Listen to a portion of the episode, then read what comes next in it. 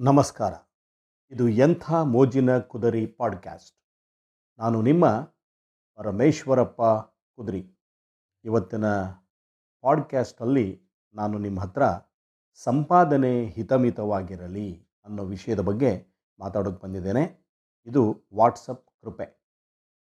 ಸ್ನೇಹಿತರೆ, ನಮಗೆ ಹಣ ಬೇಕೇ ಬೇಕು. ಆದರೆ ಎಷ್ಟು, ಹೇಗೆ ಅನ್ನೋದನ್ನು ನಿರ್ಧರಿಸುವವರು ನಾವೇ ಅಲ್ವೇ? ಹಣ ಕಂಡ್ರೆ ಹೆಣ ಕೂಡ ಬಾಯಿ ಬಿಡುತ್ತೆ ಅನ್ನೋದು ಒಂದು ಗಾದಿ ಮಾತು. ನಿರ್ಜೀವ ಜಡ ಬಾಯಿ ಬಿಡಲು ಸಾಧ್ಯವೇ ಇಲ್ಲ. ಅಂದರೆ ಹಣದ ವಿಷಯದಲ್ಲಿ ನಾವು ಆ ರೀತಿ ಇರಬಹುದು.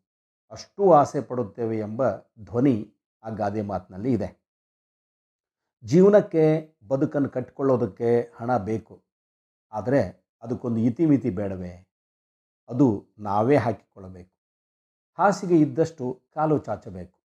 ಇಲ್ಲದಿದ್ದರೆ ಕಾಲು ನೆಲಕ್ಕೆ ತಾಗಬಹುದು. ನಮ್ಮ ಯೋಗ ಮತ್ತು ಯೋಗ್ಯತೆಯಲ್ಲಿ ಇದ್ದದ್ದು ನಮಗೆ ದೊರೆತೇ ದೊರೆಯುತ್ತದೆ. ಓರ್ವ ನ್ಯಾಯವಾಗಿ ಸಂಪಾದನೆ ಮಾಡಿದ ಗಳಿಕೆಯನ್ನು ತೂಕಬದ್ಧವಾಗಿ ಸರಿದೂಗಿಸಿಕೊಂಡು ಹೋಗುತ್ತಾನೆ. ಅದರಲ್ಲೇ ಒಂದಷ್ಟು ದಾನ, ಧರ್ಮ ಸಹ ಮಾಡ್ತಾನೆ. ಧಾರಾಳವಾಗಿದ್ದವರಿಗೆ ಕೈ ಸ್ವಲ್ಪ ಸಣ್ಣ. ಇದೆಲ್ಲ ಸಮಾಜದಲ್ಲಿ ಕಾಣುವ ಸತ್ಯಗಳು. ಈ ಹಣಕ್ಕೆ ಮೂರು ದಾರಿಗಳಿವೆ. ಸತ್ಪಾತ್ರರಿಗೆ ಹಂಚುವುದು, ಗಳಿಕೆಯನ್ನು ತಾವೇ ಬೇಕಾದ ಹಾಗೆ ಉಪಯೋಗಿಸೋದು, ಇತರರಿಗೂ ಕೊಡದೆ ತಾನೂ ಅನುಭವಿಸದೆ ಗಂಟು ಕಟ್ಟಿ ಇಟ್ಟು ಒಂದು ದಿನ ಭೂಮಿ ಮೇಲಿನ ಋಣ ತೀರಿಸಿಕೊಂಡು ಹೋಗೋದು.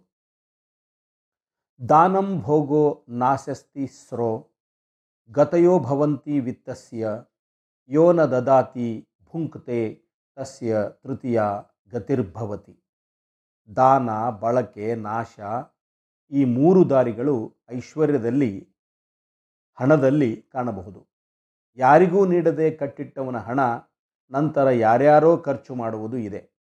ಹಣದ ಬಗ್ಗೆ ಸುಳ್ಳು ಪ್ರೀತಿ ಇಟ್ಟು ಬದುಕುವುದು ಖಂಡಿತ ಬೇಡ. ವಾಮ ಮಾರ್ಗದ ಗಳಿಕೆ ಅತ್ಯಂತ ಹೇಯ ಕೃತ್ಯ. ಯಾರದೋ ದುಡ್ಡು ಎಲ್ಲಮ್ಮನ ಜಾತ್ರೆ ಅನ್ನೋ ಮಾತಿದೆ. ಬೇರೆಯವರ ಸಂಪಾದನೆಯಲ್ಲಿ ಮೆರವಣಿಗೆ ಮಾಡಿಕೊಳ್ಳೋದು ಯಾಕೆ? ಈ ಪರ್ಸಂಟೇಜ್ ವ್ಯವಹಾರ ಹಾಗೆಯೇ ಆಗಿರಬಹುದು, ಅನ್ನಿಸ್ತದೆ. ನ್ಯಾಯವಾಗಿ ಎಷ್ಟು ಖರ್ಚಿದೆ ಅದನ್ನು ತೆಗೆದುಕೊಳ್ಳಲಿ. ಅದರ ಮೇಲೆ ಸಾವಿರ ಗಟ್ಟಲೆ ಪಡೆಯುವುದು ಅದು ಅನ್ಯಾಯ.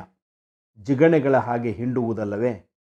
ಇದ್ದವ ಕೊಟ್ಟಾನು, ಇಲ್ಲದವ ತನ್ನಲ್ಲಿರುವ ಆಸ್ತಿ, ಒಡವೆ ಎಲ್ಲ ಮಾರಿ ಏನೂ ಇಲ್ಲದಂತಾಗಿ ಸಾಲದ ಶೂಲಕ್ಕೆ ನೇತಾಡಬೇಕಷ್ಟೆ. ಸಂಪಾದನೆ ಹಿತಮಿತವಾಗಿರಲಿ ಇದ್ದುದರಲ್ಲೇ ಹಂಚಿ ಬದುಕೋಣ, ನಮ್ಮ ಮಕ್ಕಳನ್ನು ಹಾಗೆಯೇ ತಯಾರು ಮಾಡೋಣ, ಅವರ ತೋಳುಗಳಿಗೆ ಶಕ್ತಿ ನೀಡೋಣ, ಗಟ್ಟಿಗೊಳಿಸೋಣ, ಪಾಪದ ಗಳಿಕೆಯ ಬಗ್ಗೆ ತಿಳಿ ಹೇಳೋಣ ತಿಳಿ ಹೇಳೋಣ. ನಮಸ್ಕಾರ.